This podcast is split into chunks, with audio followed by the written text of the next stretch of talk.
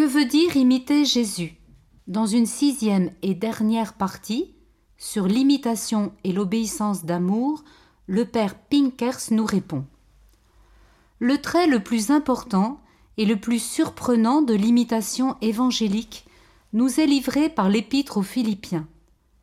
En nous invitant à partager les sentiments qui furent dans le Christ Jésus, Saint Paul choisit pour qualifier la personne et l'œuvre de Jésus un unique trait l'humilité obéissante jusqu'à la croix.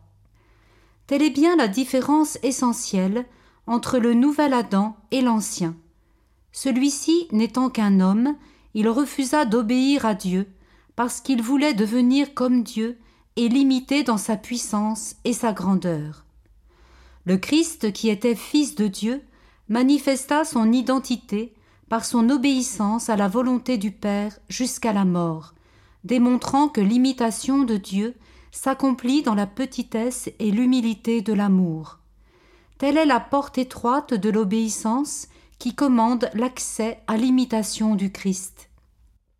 L'hymne aux Philippiens manifeste aussi combien le mystère de la croix est central, car l'imitation ne commence vraiment qu'à partir de son acceptation, comme une conformation au Christ souffrant.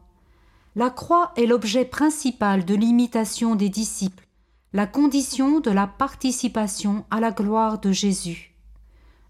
Dans sa première épître, Saint Pierre nous dit Si faisant le bien, vous supportez la souffrance, c'est une grâce auprès de Dieu. Or c'est à cela que vous avez été appelés, car le Christ aussi a souffert pour vous, vous laissant un modèle afin que vous suiviez ses traces. Et Saint Paul nous dit dans la deuxième épître aux Corinthiens Vous connaissez la libéralité de notre Seigneur Jésus-Christ, qui pour vous s'est fait pauvre, de riche qu'il était, afin de vous enrichir par sa pauvreté.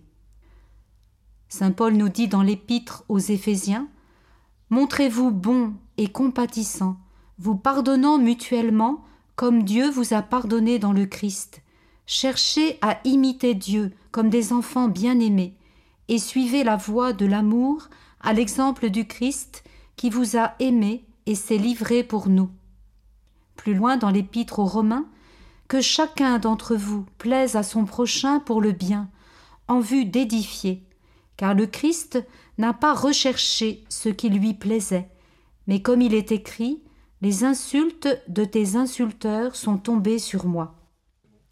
Nous sommes ici aux antipodes d'une conduite suffisante, orgueilleuse ou revendicative devant Dieu.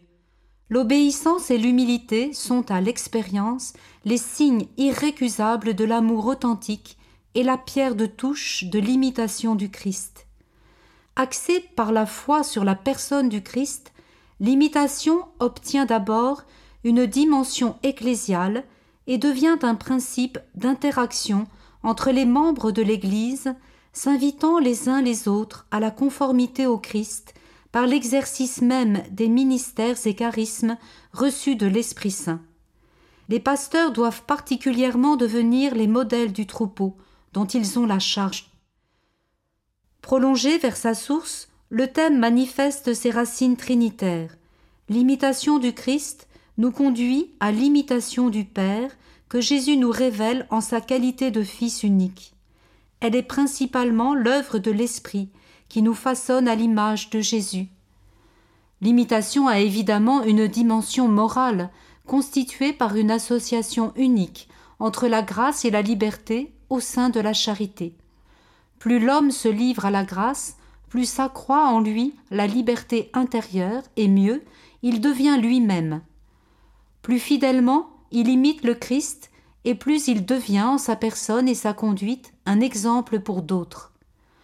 Le thème de l'imitation acquiert aussi une dimension corporelle et cosmique originale à cause de l'incarnation du Fils de Dieu. La lutte entre la chair et l'esprit qu'expose si vigoureusement saint Paul ne conduit pas à un dualisme qui les dissocierait, elle aboutit plutôt à une correspondance telle que l'esprit accomplit son œuvre et porte ses fruits dans le corps même et avec lui la paix, la joie, la douceur. Formés par l'esprit, la maîtrise de soi, la sobriété, la chasteté, le corps peut devenir un signe tangible fournissant les symboles qui expriment des réalités spirituelles et reflétant à sa manière les traits du visage du Christ. La liturgie suppose cette base qu'on pourrait nommer une imitation corporelle. Son langage met directement en œuvre la symbolique du corps, en l'étendant au monde physique.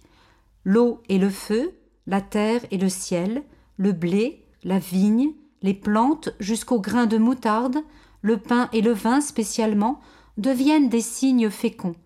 Telle est l'œuvre de l'Esprit, qui rénove la création à l'aide de l'homme grâce à une imitation libre et variée qui assure d'un être à l'autre la transmission de la lumière spirituelle.